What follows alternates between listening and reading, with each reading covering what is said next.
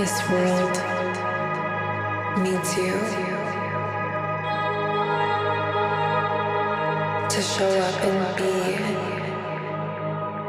exactly who you came here to be and to trust that that is more than enough. I'm Kim Banks, nutrition and lifestyle transformation coach. I'm the founder and CEO of Never Settle Lifestyle, a company created to guide you in the pursuit of becoming the best version of yourself through the complete wellness of your body, mind, and soul. I am here to journey along with you as you transform your life and no longer settle for less than what you are truly capable of. I'll show you how to finally take a stand for maintaining your life balance while performing at an elite level with grace and ease.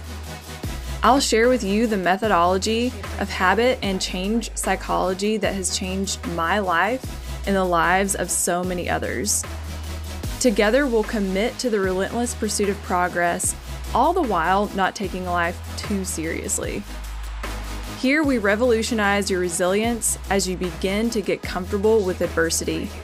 Welcome to the Never Settle Lifestyle Podcast.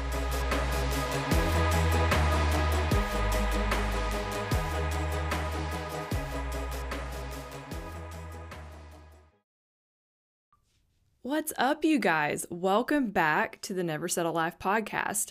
If you're new here, welcome. I have quite a treat in store for you today. If you have been listening for some time, thank you so freaking much for your support. I really cannot express how grateful I am for you just showing up and being here. We actually put quite a few hours into this podcast.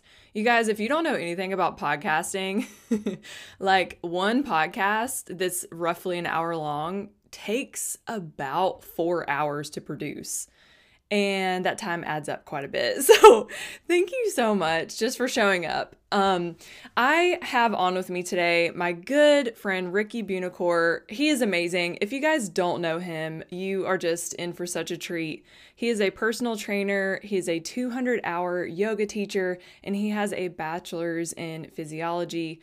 This guy is great. He is like none other. I have known Ricky for years. We met probably back in 2016 and just a quick little backstory this was close to the time when I was first um, creating Never Settle Lifestyle. And he really was like the first person that helped get the word out about Never Settle Lifestyle. Um, we were introduced through a mutual acquaintance, and basically, he, you know, had his own gym at that time and I would go in and set up a booth and like talk to people and we've just been really good friends since then and he is extremely down to earth he's hilarious it's a lot of fun. So um, you're gonna get quite a bit out of this podcast. We kind of go everywhere we talk about breath work we talk about hydration we even go into the grieving process and you know how that can affect our everyday life and general health so um, I'm going to keep this intro nice and short and sweet. If you guys are really enjoying this podcast, please give us a review. It really helps to get the word out there. Send it to a friend, and I especially love it when you guys share this on Instagram and tag us. It's so, so helpful. So I hope you enjoy this episode, and I will see you on the flip side. How to say my last name? Is it Buonocore? Yeah, you got it. Yeah, I thought so. What's up, you guys? Welcome Ricky Buonocore to the podcast. Hey, how's it going? Good, Kim. How are you doing? Doing great. So, as I mentioned in the intro here, Ricky and I are great friends. We've known each other for quite a while, and he is somebody that I just feel like my community needs some exposure to. so, I'm excited. I'm excited too. Let's awesome. do it. Well, let's kick it off. Tell us all about you, um, any and everything. Where you know you're into health and fitness. Tell us where you are now versus where you used to be, and all the little things in between. Oh man, okay. Um, we'll try to keep this somewhat brief, uh, but I've been in fitness my whole adult life. I graduated from Ohio University with a degree in exercise physiology. No clue what I wanted to do with that. Uh, so I started training just part time as like a side hustle. Uh, found it was something that really suited me. Um, something about wearing sweatpants and getting paid to tell people what to do was kind of right up my alley. Uh, so we just kind of stuck with that. Uh, not not a real plan. No, uh, you know, as an early twenty something year old kid, like I wasn't. I had no dreams of owning a gym or of you know gaining all you know a, certain amount of exposure. It was just like I enjoy doing this. It makes me happy. It pays the bills, and we're gonna roll with it. Um, I got an opportunity um, probably about six or seven years into my career to open up a gym. Um, and we did that at Key Tower in downtown Cleveland, um, which eventually became Trilogy, the company that I started. And then the pandemic hit, everything kind of turned upside down with our whole industry. And we made the tough, uh, emotionally tough decision, financially very simple, to close the gym down um, and then I ended up uh, going into yoga teacher training right about the same time. It was started as something just to, you know, expand my repertoire to get a better understanding of different kinds of movement so that it would make me a better trainer. Um, it was always something I, that I kind of dabbled in, but I had no intention of being like a full-time yoga instructor or like teaching classes regularly. It was simply like, well, I can be our in case of emergency break glass and Ricky teaches yoga, which I was kind of already doing on the side, but it just, you know, under the radar. Um, but I got into YTT, fell in love with the not just the movement side of things, but the breathing, the mental. And it, you know, it was a tough time just having to close a business and then um, kind of really resetting what I wanted out of my life, out of my career, and um, kind of dove more into the yoga side of things. Uh, started training at Tremont Athletic Club, where uh, if you've never been there, go check it out. This is my shameless self plug for Tremont. Um, but it was this very similar vibe to the gym I was running. It was um, people that I really enjoy working with, similar clientele. And um, I've been there since early 2021 and um, am really enjoying that side of it as well. But other than that, what else is what else is there? I host a podcast. You were on it, so yep, check it out. yeah, we'll definitely do a plug for that at the end too, because I want people to check that out. You have such great info on there. Um, side note, you guys, I am outside. It's pretty windy, so Ricky, let me know if it sounds pretty windy. No, you sound sounds good so far. Yeah. There's a bunch of construction going on outside my window too. So if there's any beeps or whatever, you know. Yeah. You guys are gonna get all kinds of background noise probably. Effects. Yeah. Yeah. All right. I'm very curious. So, um, for some context, I probably mentioned it in the intro, but you know, you and I have known each other for quite some time. Um, I knew you previous to your yoga teacher train teacher training, and yeah the transformation of Ricky has been kind of fucking cool. So I want to know from your perspective what you went through mentally like what caused you to transform and how have you transformed i mean i've seen like outsiders perspective right like here's my observation physically there's been a huge difference you know and you and i worked a bit together yeah, on your nutrition. Um, yeah, so Ricky's a past client. Um, and as well, I can see not that you were some type of way before, but I just see you more comfortable. I feel like in your own skin and more of who you are, if that makes sense. And um kind of just really fucking unapologetic, which is one of the reasons why we adore you, you know. so I want to know like mentally what have you been going through and tell me all the little details as far as that goes.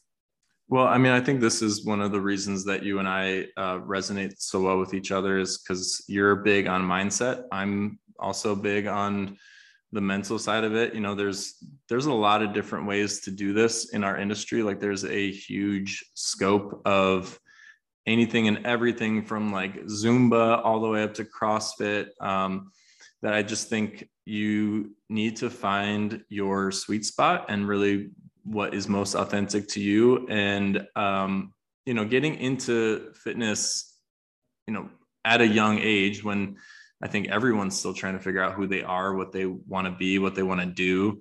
Um, you know, it's a very vanity driven industry sometimes. It's a lot that's built on like appearances. And I think I just always sort of struggled fitting into that. You know, I was never a bodybuilder. I never did that kind of training. I never, I, I always worked with general population. Um, and I think, it was more of just you know sometimes those things hit you that you're like yeah i like this this makes sense to me i need more of this and um, that's really where yoga took me like i said it wasn't anything that i thought i would dive into as much as i did but um, you know when you're essentially unemployed for the first time in your adult life after closing a business and um, have the time to to really sit and think and meditate and uh, breathe. Uh, everything about it just made so much sense to me. And it's something that I wanted to kind of radiate outward with, with my clients, with uh, my listeners, with everybody that I get to connect with. And um, yeah, it's not really like a conscious thing. It's just sort of, um, I, I think I told this story on my podcast, but at, a certain point, um, my brother asked uh, everyone in the room like to this point in your life what is the the biggest lesson you've learned or like what would you tell you know your younger self if if you had the opportunity and for me a lot a lot of it was just like um like stop worrying so much about what everybody thinks stop making that part of your thought process because nobody gives a shit like nobody fucking cares what you do, how you do it. Um, everybody's so into their own world. So just stop worrying so much about it. Just uh, be yourself. And I think that's really what I've uh, am trying to like allow myself to do um, when when I'm able to. But yeah, I mean, it's definitely a chiller, Ricky. I've got some longer hair now. Um, a few new tattoos and whatever. Um, but yeah, it's it's been good. I feel healthier. Um, you said just physically, I feel the best I've ever felt, which at 33, I don't know if you're supposed to still be trending in that direction, but um, you know, a lot of it's breath work, it's hydration. Those are things that I think I really took for granted. It, you know, early in my career, it was how much weight can I lift? You know, what, what do my, you know, how vascular are my arms? you know, those things that drive us and our ego when we're, when we're young men and women. Um, but yeah, just worrying about more like what feels good to my body, what my body is telling me, because I think we also spend a lot of time just demanding things from our body and we never take the time to listen. And sort of like a boss and employee. You know, if, if you have a boss who all they do is is send information at you and, and requests at you, um, eventually you get a little bit tired of dealing with that. And um, if they never take the time to listen and, and hear you out, so that's what I try to do with my body is just listen to what it's telling me. Um, so far, so good. I, I think we're on the right track.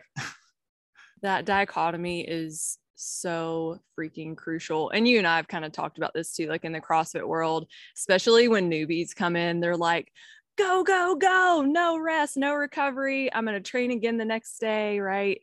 And yep. I mean, we can apply that on so many levels of life too, whether it's you know running a business or socializing and going out every night or staying in and taking care of yourself getting enough sleep hydration etc um, i want to touch on something that you mentioned with meditation. So that's something that's become a very integral thing in my life um, and it's it's completely changed me. I mean it's been a huge key to my mindset shift.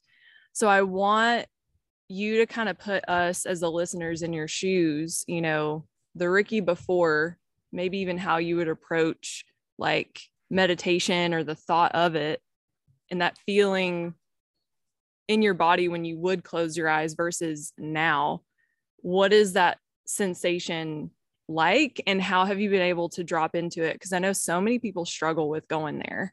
Yeah and i think it, it's it's a re- it's a really daunting thing to think about especially if your perception of meditation is you have to sit with your legs folded on the ground for an hour and and try not to think. And that's kind of what i thought it was. Um, but for me it's really been more of just uh, an attachment thing and learning how to let things go. And um, you know we in yoga especially we use the breath as a teacher a lot and just you know finding your breath settling into it um, using it as sort of like a, a reference point or like a home base for your attention. And um, you know for me meditation doesn't always have to be that. It doesn't always have to be sitting on the ground. It can be going for a hike it can be, can be getting out on my paddleboard. It can be practicing yoga like the actual asanas.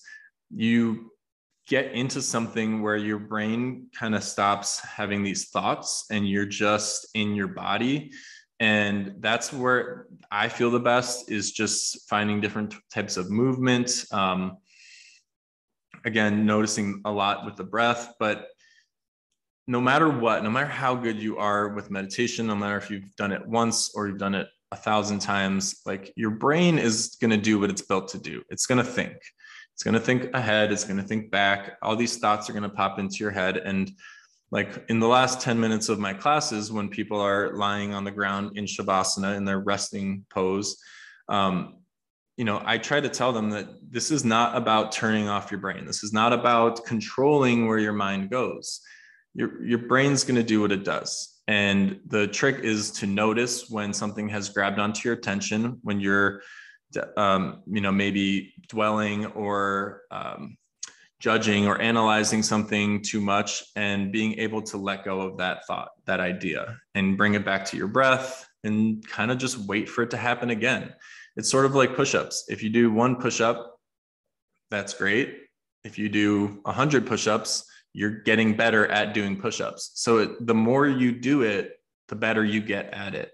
Um, and really just trying to like be comfortable with that non attachment to your thoughts, to your expectations, to yourself, um, and really just, like I said, dive into your body, let your brain kind of chill. Because we bring it back to physiology. That's all it is. Is your body has two modes. It's either in fight or flight, or it's in the parasympathetic nervous system, rest and digest. And I think that's an area where if you can get into that mode as much as possible and your body can repair itself, it can rebuild, it can digest your food. Anyone who has stomach issues, I mean, granted, we could go into a rabbit hole on our food system here, but if you have stomach issues, I a lot of times what I see is it's stress related and your body's just not coming down off of that stress response to a point where it can properly digest the nutrients that you're giving it. And then that leads up to leads into other you know health concerns other manifestations of that but um, just taking it down a notch you know like giving yourself permission to rest i think is like the goal of meditation just be gentle with yourself be kind mm, that is such a key message that so many people need to hear and i think that you know, there are a lot of times people do hear it, but they're like, yeah, yeah, yeah. And they just kind of still stay in their hustle and their fight and flight. And it's like, you guys, hustle culture is dying. Like, if you haven't yeah. noticed, you know, the ability to be able to take care of ourselves, you know, wear comfy clothes, you think of what life was here in the US shit 50 years ago. You know you had most women were in tights and like a tight skirt and a blazer right. working a nine to five you know look at you now. Look at me now. sun's out guns out. In my lulu sun's out guns out women can have muscles and it's not weird no heck yeah we love it so it's like there is such i think there's such a paradigm shift happening just um collectively right and it's so cool to see people like you, you know, that I can be friends with that are online with this and, you know, just on a spiritual level, really taking it there, you know. Yeah. And I think there's certainly people that the hustle culture works for. Like you've got your Goggins out there that are yelling and screaming, and like that resonates with some people and works for some people, and that's great. But my thing is like if you've done that, if you've tried it and you're you're just not there, like your body doesn't respond to that, maybe try something else. Maybe like try to take it down a notch and like I think we get really stuck in this trap of like more is better. I got to do more. I got to do more reps. I got to do more weight. I got to do more sets. I got to do more days in the gym. And a lot of times it is the opposite. Like your body needs to recover. Um, and I think that's an- another area where where yoga has really been helpful. Um, but I read something the other day that was just like of all the amazing things that our body is capable of relative to other species of animals, like our bodies have this incredible ability to heal. And that is something like we're able to sustain damage that other animals are not able to recover from. And obviously that's a big reason for our survival and for, you know, going to the top of the food chain because we sure as shit ain't like great at anything else. We're not the strongest, we're not the fastest. Like we can just like outlast every everybody else. And um I think that that is something that we need to really embrace and um, understand a little bit better of how our body heals. And that's where breathing and oxygen into the bloodstream come into play. That's where the parasympathetic nervous system comes into play, hydration, um, mobility, all of that stuff. So important. Yes, absolutely. And I almost kind of wonder too to kind of get a bit woo woo and out there for a second, but Let's is, do it. is it like, and this is just kind of a rhetorical question, but that resilience and our ability to adapt and heal, like you have to wonder, is this a consciousness thing? Because I think us as humans are far more powerful. Like we have the ability to make conscious choices where like I look at my dog, I look at Simba, he's kind he's he's running off of his um you know lizard brain you know Yeah, for the most right. part so it's like we have this consciousness if we want we can we can achieve whatever we want We can will know? ourselves to a lot of things. Yeah. yes yeah, Yeah. and you, you can use it for for yourself or against yourself No, I don't think that's woo woo at all. I think that's like, I think the, the biggest reason I was so hesitant to like embrace yoga or that to accept that I would embrace it was because like it seemed really woo woo to me. But then, I mean, my background's in physiology. I got into it and started looking at like the breath and the body and how movement moves things around. And I'm like, okay, this isn't like woo woo, there's some greater force. Like, this is how our bodies work. This is how our bodies were built over, you know, thousands and thousands of years of, of human evolution to be able to do this. And I think, I mean, getting into human consciousness and just the brain, we still don't, you know, we it's a the tip of the iceberg as far as what we understand, but it's um, definitely something that I think we need to embrace is that we do have this ability to think. You see it with um, studies where even I mean, even the placebo effect. That is just you, your brain telling your body that something's working, that you're getting healed, and your body responding and showing up and being like, "Yeah, okay, we're we're getting better here." Like that doesn't happen with other animals. They they can't think about things like that. They they can't be tricked into thinking that they're you know getting better. Like that's it's such a different um, you know equation. So I think that's one of the cooler things about us. beautiful so cool i want you to kind of like shift gears a little bit um i want you to take us through breath work. If somebody here listening is like what is breath work? I don't even know what it is how to apply it what's the point of it? Um tell us about it and let's go from there. Yeah, I I really appreciate you asking this question because it's one of the things that I like to nerd out about. Um, but I think we spend a lot of time thinking about like what we need for survival and what we need. Nut- like you think about what you do with nutrition is there's such a breadth to it, right? Like there, it's such a, a, a wide scope of the the nutrients that your body needs and the, the different ways to get it Um, but if you take a step back, like you can go three weeks without food and you you'll likely survive.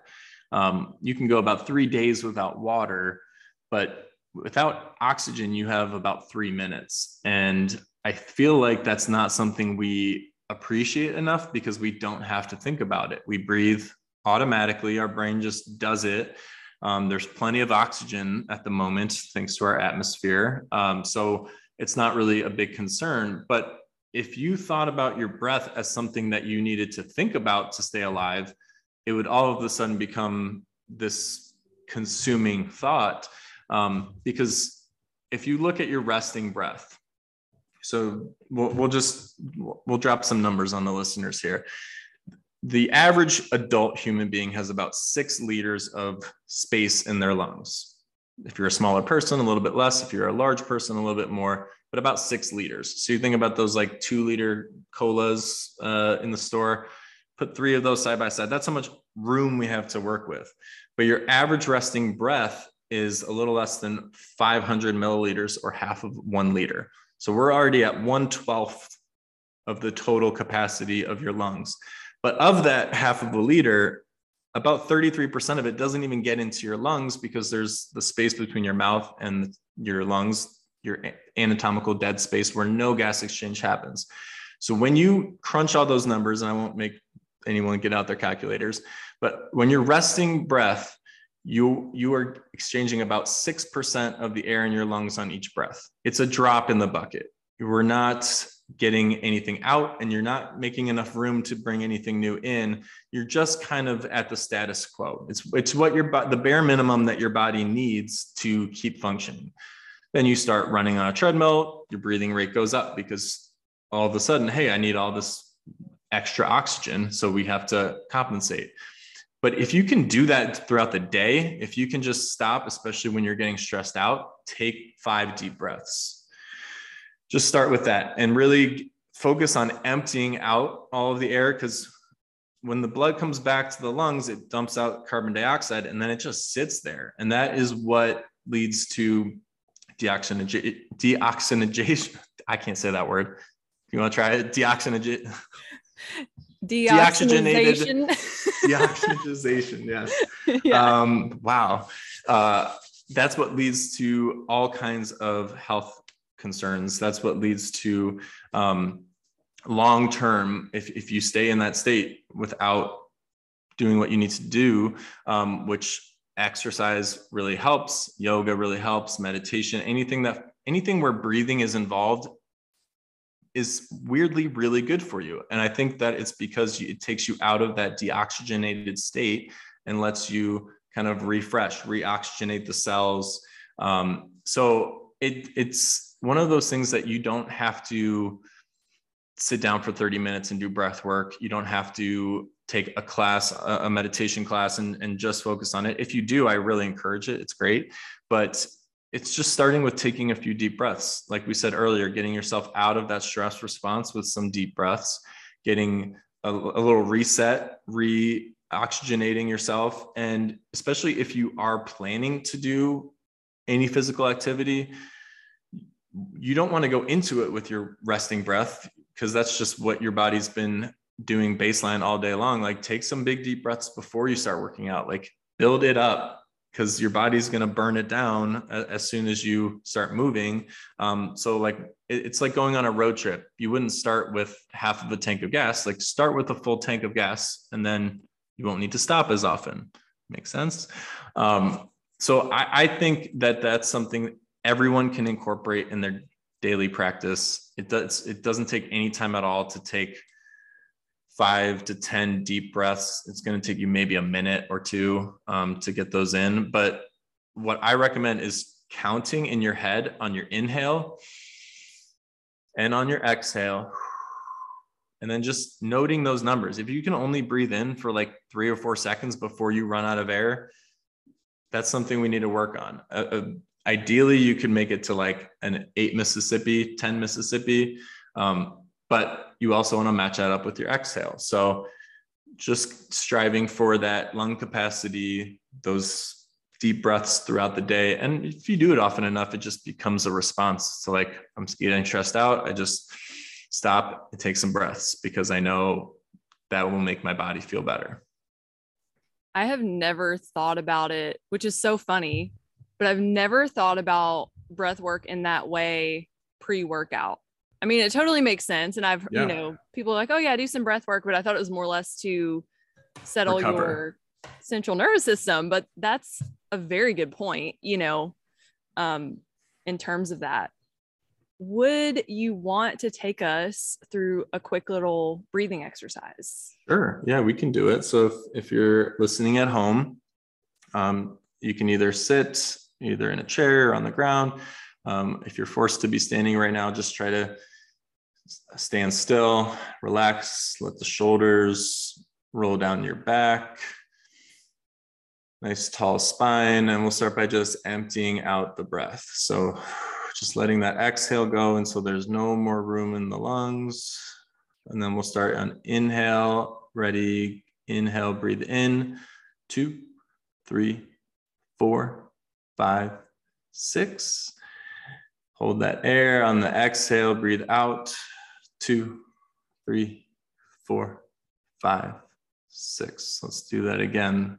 Breathe in, two, three, four, five, six, and out, two, three, four, five, six. And that's a really simple thing you can just do throughout the day. If you doing that right now, if you had a hard time making it to six, that's definitely something to incorporate more in your day just to to expand your lungs to make sure that you're getting the most out of your breath. Um, but it's just like any other skill. The more you work on it the more efficient you become the the, the better you become and um, in this case the healthier you become. So n- no gym membership required just just the oxygen. It's amazing how quickly i mean i was just doing that as you were saying it and instantly it changed my state yeah. you know i get really hyped up and excited to talk to people when i'm on here and it instantly is just like okay relax chill out.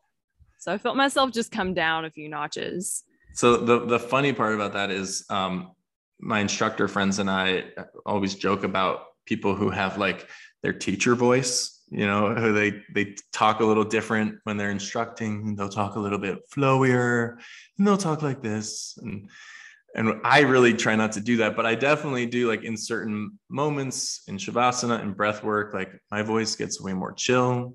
We get, we're talking a lot smoother, but I try not to like fall off the cliff into my teacher voice.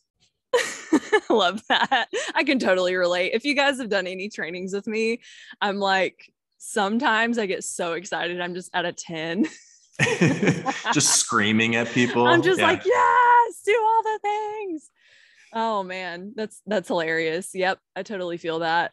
Um awesome. Okay, in terms of hydration, Ooh, tell yes. us what you know. What do the people need to know if I love when I get a new client and I'm like, all right, how much water are you drinking uh in a given day? And they're like, nah, like a cup. yeah, that's like, how are you not dead? Or people act like coffee is well i was yeah. i drink coffee all day. I'm like that's the opposite of water. it's, it's drying a, you out. we're in a negative now. Yeah. Right. Um yeah i mean hydration i'm by no means an expert um in the, the field. I just my firsthand experience is if i am more hydrated i feel a lot better.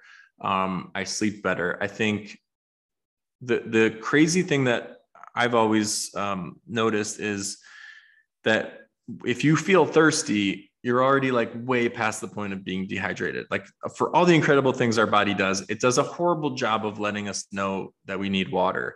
Um, and so I always try to be really proactive with it. Um, and it's not just water, it's also electrolytes. So if you like salty foods, um, or if you like myself, uh, prefer to enhance your water with electrolytes. Um, I will give my shameless plug for Liquid IV. Um, you know, I'll fight you on that all day too. I know. Let's go. let's, let's, do it. Um, but it's electrolytes and water. That's what gets it into your body, into your system. Um, sugar in products like that does help your body absorb it. I know it's not ideal to have extra sugar, um, but it's sort of it's the compromise that I make. Uh, plus, it tastes amazing. but I think uh, in general, yeah, most people are dehydrated. Most issues with uh, like headaches or a lot of stuff. Another area where a lot of people have stomach issues is they're dehydrated. Um, it's something I notice with people when you're drinking. Like when you're hungover, most of what makes you feel gross is you're just severely dehydrated. And then what do you do? You have some Pedialyte or you have you chug your Gatorade and you start coming back to life a little bit. You know, still might not feel great, but you're if you can take out the dehydration part of it, um, you're you're solving a lot of the, the problem already. So I just think it's another area where we really undervalue how important that is to our nutrition because it's just like, oh yeah, water. Like we've got plenty of that. First of all, we don't. like we're running out of it, and everybody needs to be aware. Um, but uh, in general, like yeah, we we just really need to get as hydrated as our body needs it to be. And then if you hydrate a little too much, then then you go to the bathroom. Um, it's, it's really hard to hydrate too much unless you're just not getting those electrolytes at all. Um, and the water is just kind of like flushing you out. But yeah, it's listen, I always, we have a segment on the show called Thirst Traps. Uh, which is a joke off of you know my Instagram page basically. But uh, we all we all we talk about is nutri- is hydration. So um, it's clearly something I place a high importance on. yeah. Stay hydrated. Speaking of thirst traps, yeah, here we go. you guys, if you don't follow Ricky's personal page, you are missing out. I I like bombard him all the time because he has the funniest shit on his stories. I mean, it's how did you describe it to me the other day? It was like astrology piggies and what else was it? yeah, it's like um it's it's basically horoscope stuff, pigs, uh, Crocs. What else? What else is on there? Yoga. Lots of yoga. Yeah. Yeah. A little bit. Just promoting it's, classes. It's awesome. It's so entertaining. So yeah. Yeah. It's just things that make me laugh. And if it makes me laugh, I hope that it makes somebody else laugh. And um, I also hope that like if you get to know me, the, the posts are also funny to you because um, most of what I post is just for the caption, and then which are uh, always brilliant, well thought out, ten out of ten. Just silly, and hopefully it makes people laugh. But um, yeah, yeah, the DMs get full though. We'll see. Yeah, follow Ricky for the thirst traps, y'all. Yeah. yeah. Did uh 2018 know that you would be taking your Instagram in that direction? No, that again, that was part of the um just not, you know, I, I used to be very concerned about what I posted and and you know what the message was. And I'm just like, I just don't care. Like I do things that make me laugh and make me happier and if it it seems to resonate with people. If not that's fine. You can unfollow. Exactly. Right. okay i want your, that serious. I want your hot take on being unbothered. Like mm-hmm. i have my perspective on it and how i was able to step into it. I'm still not perfect at it. There's still no, times no, like nobody is. Yeah. I'll i'll post something. I'm like ooh hmm should i have? You know but I want you to tell the listeners if they have struggles with just giving too much of a fuck, how can you give them permission to fully step into who the fuck they are? Yeah, I mean, I think that's something that for sure we all go through. And I think it's a big part of how we're programmed um, as children is, you know, to seek approval or seek affirmation.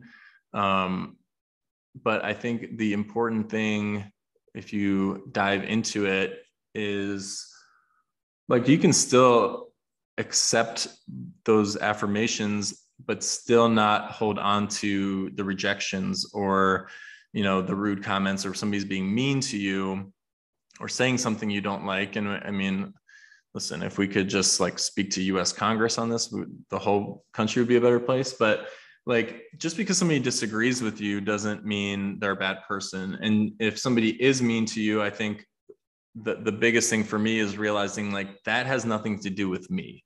They are projecting their own insecurities, their own pain, their own whatever, and they are like coming at me, but it's it's not about me. So I don't take it personal. Um, I did for a long time. I struggled with that. I held grudges. Um, but I think it's just one of those things. It's back to the attachment thing of letting that hold you, letting it like hold you back. Um, and you just have to take that deep breath, let it go. Um, and and again, it's it's at a point now where if somebody comes at me for something, which doesn't happen all the time, like I'm not out here getting all this hate. Um, maybe some people's boyfriends don't like me, but other than that, um, they don't, but they don't know me. It's so like one, if somebody doesn't know you, it's really hard to like take that personally because they're not, it has nothing to do with you. Um, and if it is somebody that knows you well, and like say it's a good friend um, that you guys hit a, a, a rough patch in your friendship or something, or, or in a relationship, like it's still, it's not about me. It's not about you know the person receiving criticism or the person receiving hate. Like it's all about the person who's sending that out there. Um, and i feel bad for them. Like it makes me sad.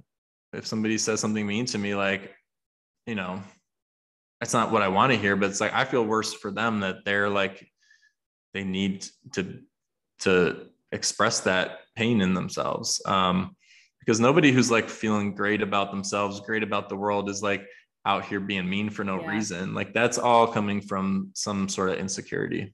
Absolutely. What's like the meanest thing anybody's ever said to you, be it in person, in your DMs, in the comments? Oh man.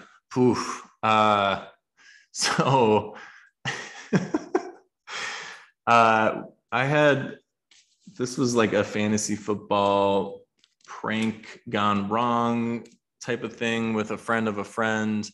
Um and like he got really upset about it and he i'll never forget um he he was like your brother's cool but you're a fat loser. And like listen y'all i did not oh i did not have abs until after the age of 30 so if if that's something that you wish it's always possible. If it was such a struggle for me but because i was holding on to a lot of stuff and it apparently sat right there. Um, but I mean, I wasn't fat, but I wasn't also um, lean. Like I, I, you know, for at least by trainer standards or whatever. Um, and the beard doesn't help. My dad has been subtly fat shaming me for years. Every every picture of a of a white dude with a beard, he's like, "That guy looks at you." And nine times out of ten, it's this like large, rotund man. And I was like, "What's that about?" Um, Your dad is great, by the way. Oh, he's he is hilarious. um, shout out to Big Rick uh, if you're listening. Um, but yeah, so I think it's just um, the meanest things. It's you know, it, it all comes from places of pain or insecurity in the person, and um, I I do a good job at avoiding too much of that. yeah, same. Oh man. Yeah. Um kind of talking about things that you were holding on to in terms of like not having abs until you were older. Typically I find, I mean, this is true with myself and I see this true with new clients and people that are coming to me. It's like there's something, it's usually a belief or something that's deeper seated, not just the simple nutrition guidelines like when we really talk about it i mean anybody can throw you a meal template right? But right. typically it's like i mean and i'll have people that we start to untangle things and it becomes for lack of a better word just kind of a mess and they get a bit overwhelmed and it's like all of a sudden they're like hey kim i need to take a break. I need to do some work here. Um, and they'll do this deep inner work and they'll come back to me and be like hey like I know that we weren't together the entire time, but after I addressed this, like I lost 30 pounds. Thank you. And they'll show up later, you know, months later. And it's like, oh shit, you know, I was it, it was kind of like a paradigm shift that happened. So for you, can you talk about anything that you may have been hanging on to? Oh, for sure. I mean, I think, um, you know, for anybody, it, it all comes down to like how, what your identity is, like how you identify yourself um, in relative to the universe, really. Like, um, I think how you talk to yourself is a big part of it. Um, that's something that I definitely appreciated about your approach. Um, you know, I again, there's we took those before and, and after pictures with you. I, I, think I personally made a lot of progress um, after I got my butt in gear and like started writing things down. Oh yeah.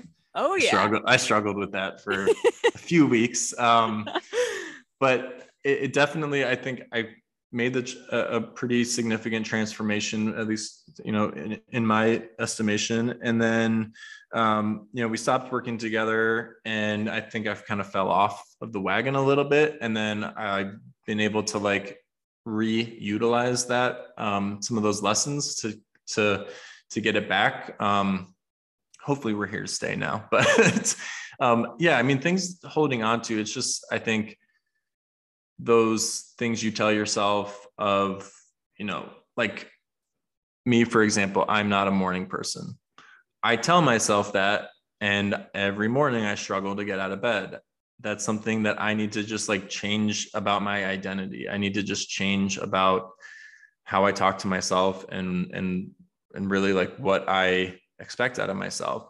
Um, so in that way, I kind of think like I, especially with food, with nutrition, with drinking, it was something that I just held on to this idea that I could just like eat whatever I want and drink whatever I want and I'll be fine because like I'm young and I work out and this is just going to be easy. Um, in the last few years, kind of gaining a better appreciation of that and just like how I want to feel, not necessarily how I want to look. Um, that was the other thing is just really vanity driven. I was one of those gym bros that like trained arms four days a week because I was like, I just want bigger arms. I was like skip deadlifts, and now I deadlift is my favorite movement to do um, in the gym. So it's just a shift of like, is it vanity? Am I worried about how I look, or am I worried about how I feel? Mm, and yeah, weirdly enough, I look better now that I'm not worried about it than I did ever when I was like so fixated. So it's amazing how that works. It's right? so amazing. Like we just we hang on to it, right? We fixate so much. I mean, I've I find that the people that are most attached to that outcome they will get in their own way so quickly. I always kind of I, I forgot who I was talking to about this, but typically the people that start off really hot, like they are logging everything. Their first two weeks are absolute perfection. I'm like, Uh-oh. killing it. Where's the town? Where's the downturn going to be? Because typically those are those um, perfectionistic people that are so focused on only the finish line and not the journey to get there. Where it's like, all right, they're about to get a curveball every time, just like clockwork. It happens. And it's so fun to me as a coach Meanwhile, they're freaking out because they're like, yeah. this is terrible. This isn't what I expected, having to go through all this mental stuff. And I'm like, the thing mental is, mental gymnastics. I am a mental gymnastics coach. So you've come to the right place. So it's like, it's really fun to watch people be able to step into their power like that. And yeah. thank you too for trusting yourself, honestly, because I'm just kind of a conduit. I'm not necessarily like the yeah. you know but no i think that that's what we're here for like that's what we do is not we're not doing it for them we're showing them the way um i i just think that there's that shift that happens and um you know like you said you can start off like perfect and on top of it and prepping every meal and then like really like you said, you're waiting for that other shoe to drop because that's not sustainable, at least at first, I think, for people to just go from zero to 100 and to expect that you're going to be able to go from zero to 100 and just flip this switch where it's like, now i'm a healthy person. Um, it has to be sustainable or it's not going to work. It, that's what health is. Health is balance and balance is sustainable. Like balance is nothing's going to knock me over if it hits me.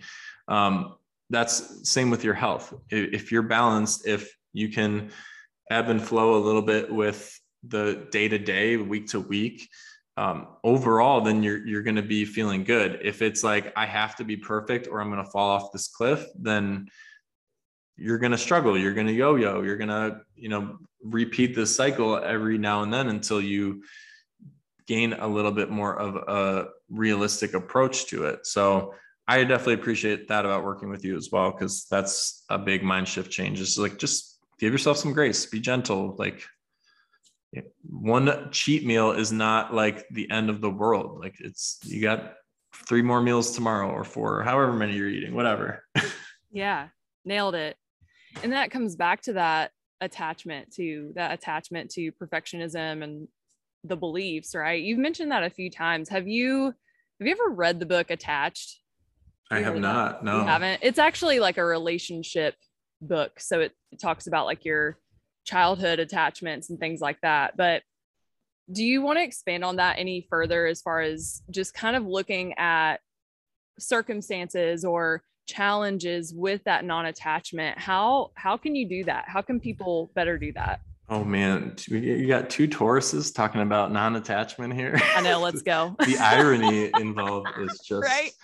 Um yeah no i mean i think that like you you said from that book it's we are just programmed to attach to things to attach to people to you know obviously your your parents and then your friends and significant others. You get attached to people um, you get attached to ideas you get attached to your things sometimes. I mean extreme examples if you've seen the show hoarders is like the people who just really struggle with getting rid of things or letting things go, letting, you know, even simple things. Um, I'm sure like 90% of those hoarders are tauruses too. So it's probably explainable. But um, I, I, I just think that that is something that holds us back because attachments, um, it's not just you holding them, it's them holding you.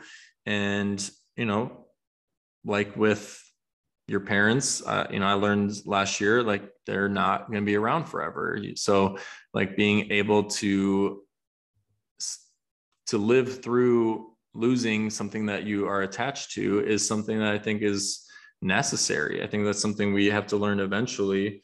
Um, but the attachment side of it is so hard and if you can shift that to connections i'm stealing this from our boy Yung Pueblo that i um, posted yesterday but that was the post yesterday was make deep connections not deep attachments. And that was like so fuck yes. Like yes. that's that's the name of everything. Uh, so you've been through a lot you know especially with the loss of your mom and feel free to expand on this as little or you know as much as you like but you know, if you guys are following me, you know that I lost. This is no comparison, losing your mother versus losing a dog, right? Oh, but um, it's still it's, it's, still a part of your family. Yeah, yeah, yeah. Dixie was fam, you guys. So I've I had this dog since 2006. I mean, so it's like this is definitely one of the biggest grieving processes I've had to go through. There's only like two things that I can compare this to. And it's it's weird because you forget what that sensation is like and truly like you can't describe it. It's like you pretty much just have to experience it and especially like i mean i'm pretty sure you know you're very energetically aware as well. Um how for you because we all process grief so differently how have you been able to manage it personally Ooh, um, yeah, that's a good question. Uh, so just to catch everyone up, um, so my mom passed away in October. Um, she, for the la- for the previous seven years, had uh, been living with a double lung transplant that she needed uh, due to due to an autoimmune disorder uh, that she was born with, and Um, eventually, it got so bad that you know supplemental oxygen wasn't doing the trick, so they required that she needed a double lung transplant, uh, which fortunately went like super well. I know that was like a scary time and definitely like f- things just feeling more real, like you know mortality and, and whatnot. But um, she came through the transplant great, made it seven more years, um, and then unfortunately uh, got COVID and you know when you have a transplant you have no immune system. It has to be suppressed to um, prevent rejection of the new organs. So she just didn't have a fighting chance and um, she passed away uh, like i said in october. And i i mean it's the first time ever losing somebody that close to me um, especially like i'm an italian boy. My mom is like a very important part of uh, my world. And um, I mean, I think for me, it's just been um, realizing like that that doesn't have to necessarily change. I mean, she's like I still refer to her in the present tense a lot of the time because um, it's you know like the her physical body isn't here. I can't talk to her. I can't touch her. Well, I can talk to her. I just can't hear back. Um, yeah. But I mean, everything that like even the little mannerisms that I catch myself uh, doing, I'm like, oh shit, that's Lori. Um, those are things that I think like stay with you through your life, and um, you know, everybody that you are close with, you have an impact on. Th- those are those connections that we talked about, and I mean, I think learning to um, you know lose the the physical person um, but still having you know the memories and the learning experiences and um, you know that that connection is still there. It's just not here. Um, but it's been tough. I mean this is still you know within the first year we're still doing you know our first the first holidays, the first Mother's Day, the first she she just um, last week would have been her birthday. Uh, fortunately for us, my nephew was born on the same day last year, uh, which oh was God. like her favorite thing ever. Ah. like literally, like every birthday present we ever got her just went like way to the bottom of the line. Like she got a nep- she got a grandson on her on her birthday. Um, so that was cool because you know we have him to celebrate and and that like cool part of it. Um but yeah you know it's still a year first it's still some days are better than others. It's not a linear thing. Um but you know you just wake up and and do the best you can that day. You know i think she was always so supportive of all the dumb shit I did, you know, whether it was like a tattoo or a podcast that I started, she listened to every every episode and um yeah, just like that kind of uh energy was I think, you know, really really cool to to have in my life. So, you know, that's still there. Yeah. She's, and I'm I'm so sorry for that loss. I I can't imagine, you know. Yeah. No, and that's the thing is like I what I immediately realized in the moment was just like I have not been sharing condolences well with anybody because like there's nothing you can say to somebody who has lost something like that that is like and even now I'm just like that fucking sucks. Like I'm I'm so sorry to hear that. That sucks. Yeah. Like I get it and but I don't even say I get it cuz like that who cares? It's just like, like yeah. it just sucks. Not going to try to make you feel better. Um, just like I'm, I'm here. I'm here for you if you need me, and that's that's all you can do. Like, yeah, it's, it's weird. It, it's been weird, like with Dixie. So it was the wildest thing. There were a lot of signs from the universe ultimately, like before it happened. It was very wild. So for me on an energetic level and, you know, um it, it's kind of for me unlocked some things and it's been very interesting to observe. Like I felt the the night after it happened, I had this strange sensation. She's tiny. So if you guys have never seen a picture of her, she was like seven pounds, little itty bitty she would sleep under the covers and she would wrap up around my neck like a cat and she would like take her front paws and like put them on either side of my neck and just like rub her face on my face.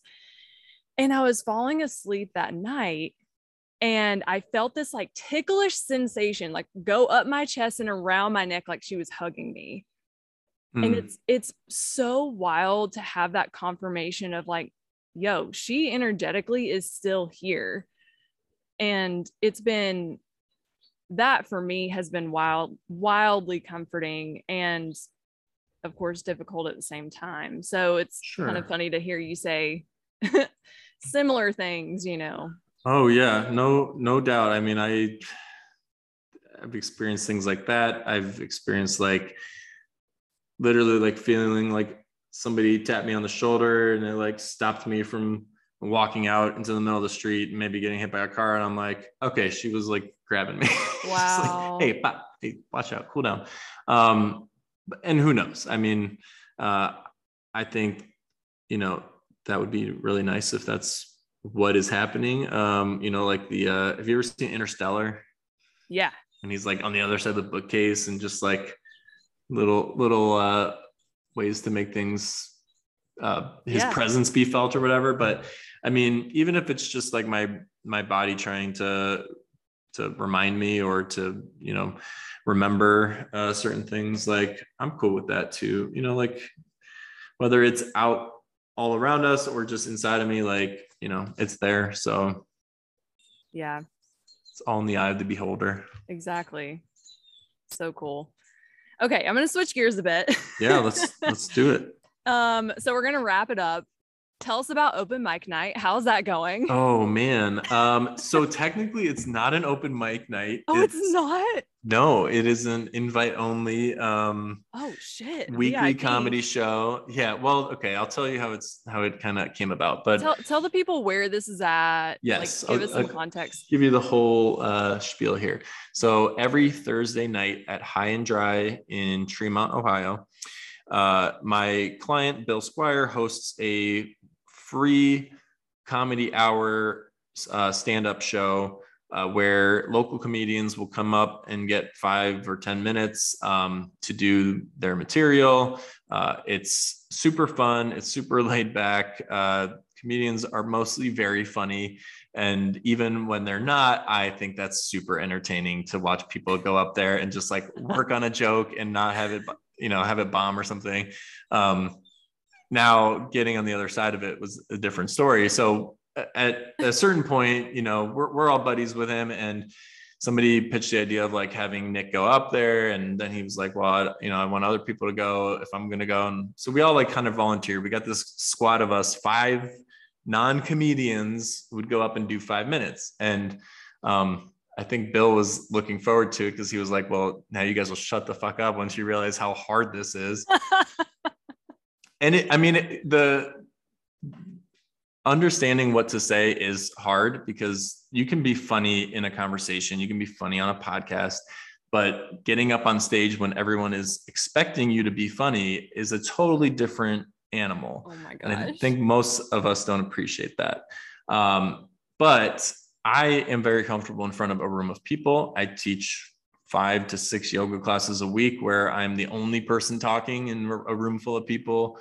Uh, so getting up on stage was not the hard part for me. Um, it did go very well, and I would I would be open to doing it again at some point. Uh, but I don't like have this itch where I'm like I want to be a stand up comic now. Uh, it was very silly. It was um, you know I I do have a pretty vulgar sense of humor. So um, it was a lot about dating and you know single guy stuff. Uh, but it was uh, it was good. It was it was a fun time. You should definitely go check it out if you're in the in the Tremont area. You're on the west side every Thursday from nine to ten at High and Dry in in Tremont in Cleveland. Um, it's a good time. Oh my gosh, that sounds like so much fun. I it definitely, was. yeah, I definitely want to hit it. I mean, everybody looked like they were having a blast from what I could tell. So yeah, it was it was a good time, and that was a cool thing since we were all like local local dudes. Um, a bunch of people came out. I, you know, who knows if they came out to see us bomb or to see us do well, but most of us did pretty well. So either we'll way, it was an audience, right? Right. Uh, listen, we put asses in the seats, Kim. That's yes. what we do. I love it. Hell yeah. All right, Ricky. Well, tell the people what you have coming up. What do you have going on? Where can we find you? Tell us all the things. Yeah, um, you can find me most of the time at Tremont Athletic Club at the West Side location in Tremont.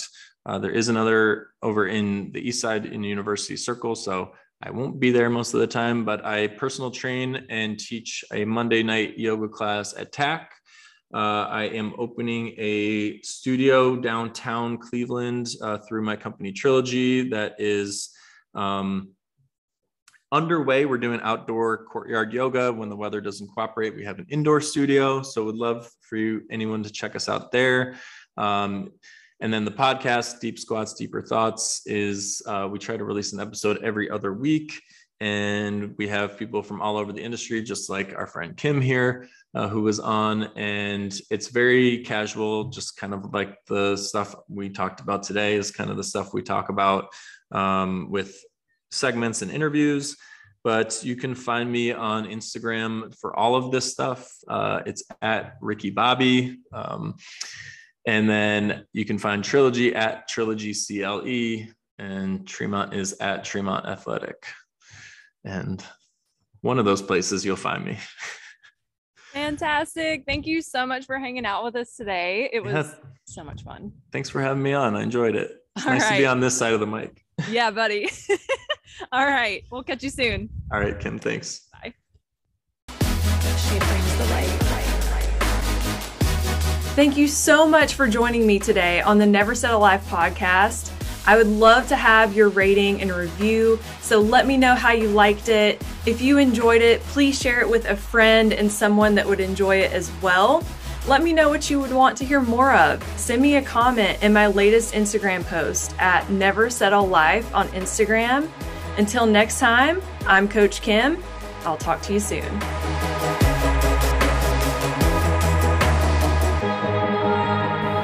ever felt like there's something inside of you and, and it just knows. It knows where you're going. And you're so busy doubting yourself. And you're so busy being afraid of your own magnificence.